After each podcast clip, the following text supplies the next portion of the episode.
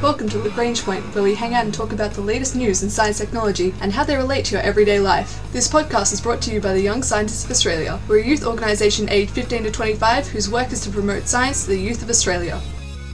Deadly spiders, species going extinct and recovering from horrible burns. That's right, we sort of take a look at the strangest side of science this week, where we find out about the way Frankenstein informs us about ecosystems and survival, with fear about spiders and their deadly venoms, as well as finding out about some new research to help patients with dangerous burns.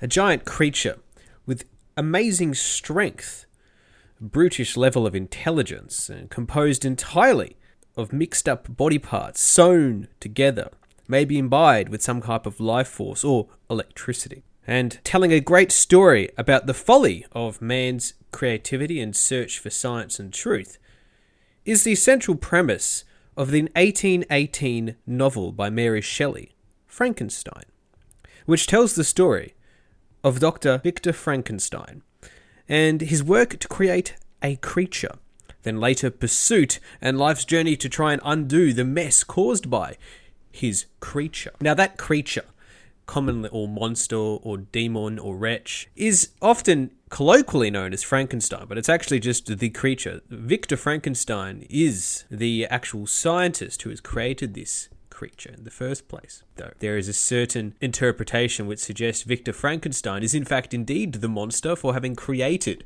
this monstrous being in the first place. Now, Mary Shelley's seminal work in 1818 predated most science fiction. In fact, many suggest that it was the foremost version of science fiction, the first real novel that explored scientific progress and concepts and combined them by extending them further beyond the current reaches and imagined a future state, and then explored the moral and sociological implications of this as well as the scientific. Speculative fiction involving science and the future. And that's what she did in 1818, well before any other people did, and it, it has rightfully earned its place as the centerpiece of the science fiction movement.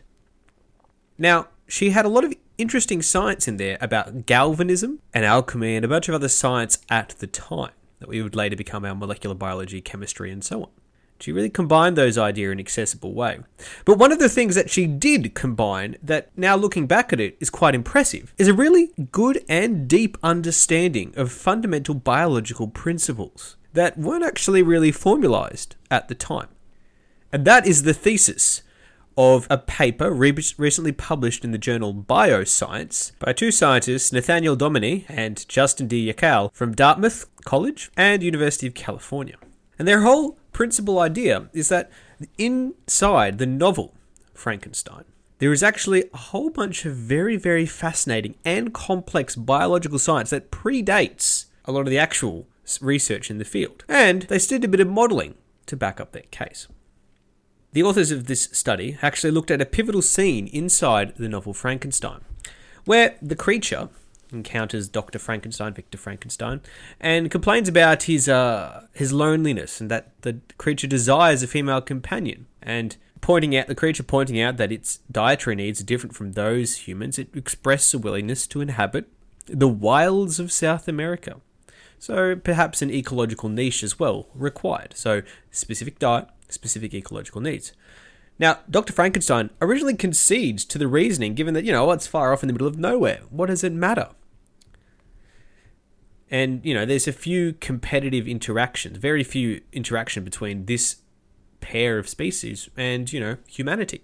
But then he quickly reverses his decision after coming to the conclusion that the reproductive potential of this pair could very easily doom all of humanity, wiping them out, leading to extinction, through a concept known as competitive exclusion.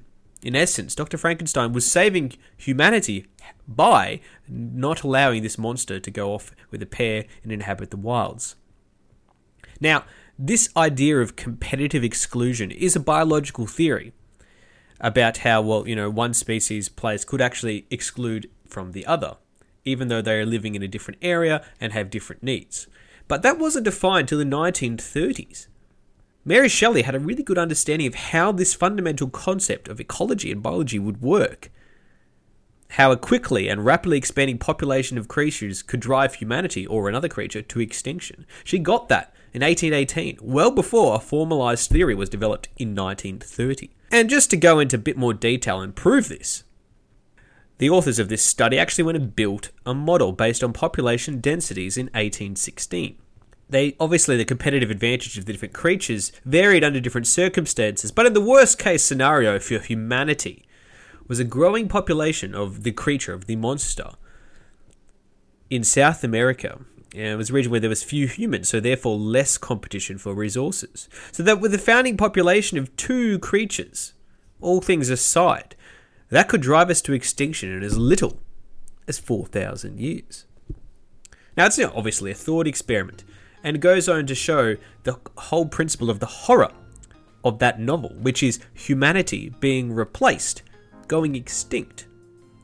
But actually, that science has a really good background and implications as well for our understanding of invasive species. Because invasive species have this same thing you introduce two animals into a population, and then they can wipe out, through the concept of competitive exclusion, other species in the area. You only have to look at rabbits or cane toads or another of the things in Australia to get a better understanding of that. And Mary Shelley got this, as well as the fundamentals of physiology and galvanism, like which is electrical animation of muscles, all the way in 1818. So truly, she wasn't just a very talented author, but she's a very talented scientist that deserves full credit. And it goes to show that the story of Frankenstein has a lot to tell us about science and the dangers for small and isolated ecosystems and extinction, and as well as being a fantastic story.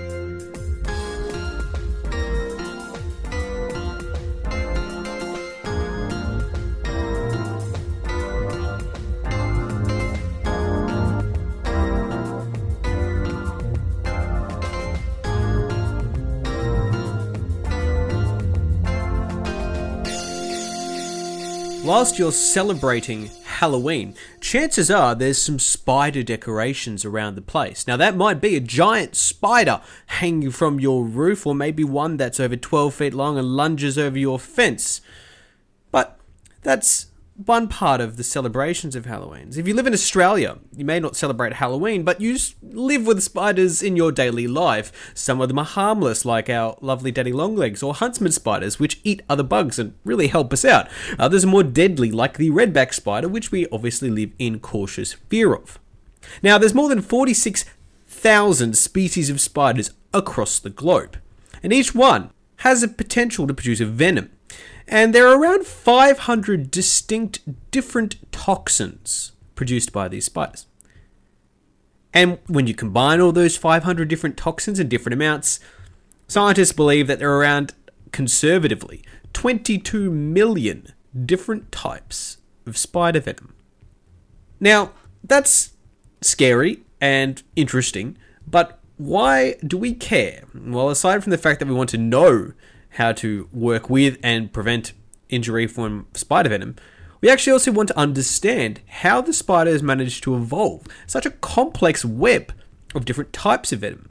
Because that can give us a lot of interesting research into the way to develop new medicines, as well as new antivenoms and research tools. Now, there are many scientists across the world studying spider venom.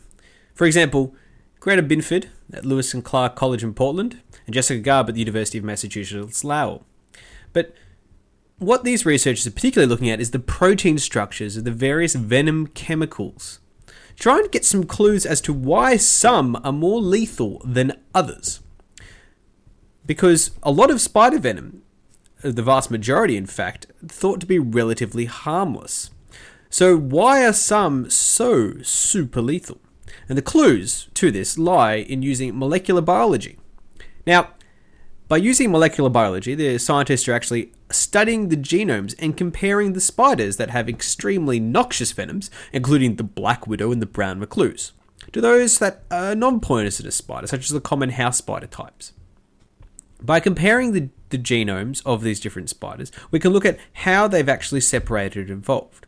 Because once we understand a bit more about how the different types of venoms evolved, we can understand how you actually develop a different mechanism to counter that. Besides, you also need to study in detail the actual pathway and damage that a venom does. For example, one of the most deadly types of spiders on the world, from the genus Sicarius, um, they actually have a toxin, which is which is also found in, say, the brown recluse. Now, when they bite, the this the venom itself uh, literally bursts the cells nearby the bite area like balloons, which means that whole swathes of tissue dies. If the toxin gets into the bloodstream, then it also rips apart red blood cells and damages arteries and veins that carry them. Eventually, there's so much damage to both the tissue and the blood cells that you actually end up with clotting and hemorrhaging throughout the body, which leads to strokes, aneurysms, and heart attacks. Now, that's that's very interesting to understand why the, those particular chemical reactions are occurring there, because then you can begin to counter it and develop antivenoms. But it also helps us understand how these mechanisms in, inside our body work to transfer these these types of toxins. So somebody has to study these spiders because if we don't, we don't understand how to treat them, but also understand about our body's physiological response to them. And it might be a bit scary, but it is important research being done.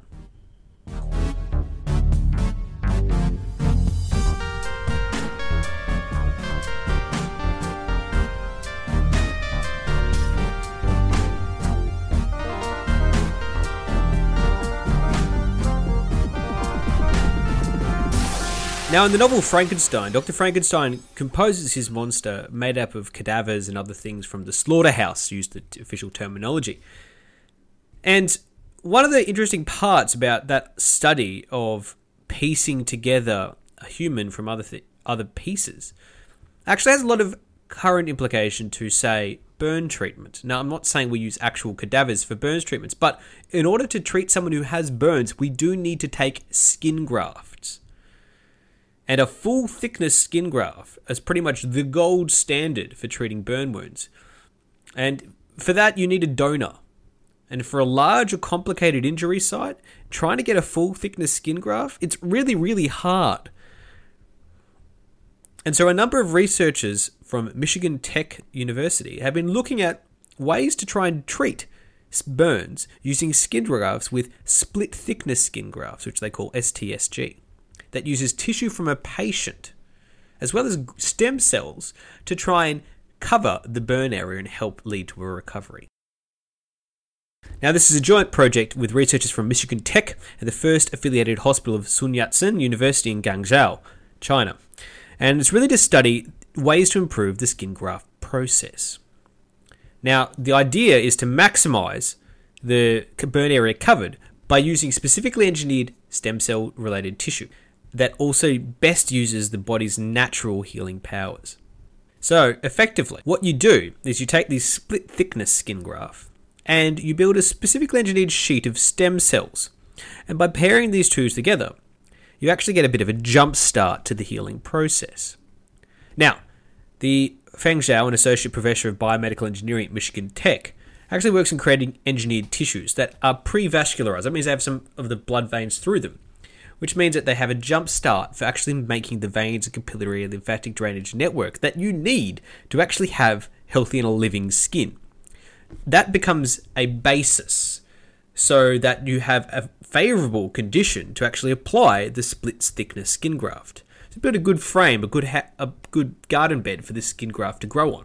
Now, to help prevent graft contraction and encourage the stabilization of the vascular network, Zhao and team actually turned to stem cells which also are pre-vascularized to help improve the blood network development.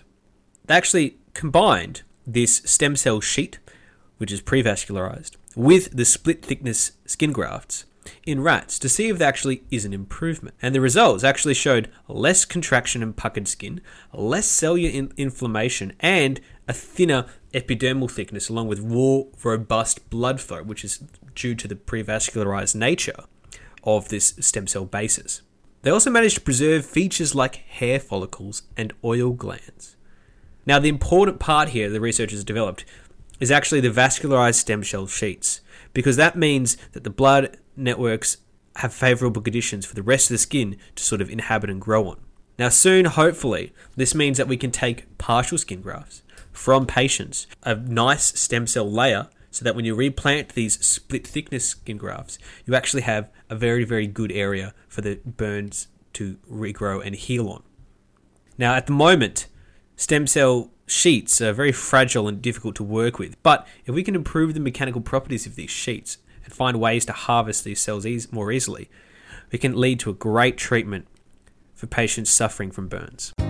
This has been the Young Scientists of Australia's podcast, Lagrange Point. This week we found out about the novel Frankenstein teaches about invasive species and ecosystems. Plus, we found out about dangerous spider venoms and how we can learn from them, as well as new treatments to help patients with burns. Our ending theme was composed by Audionautix. Head to ysa.org.au for more information about the Young Scientists of Australia.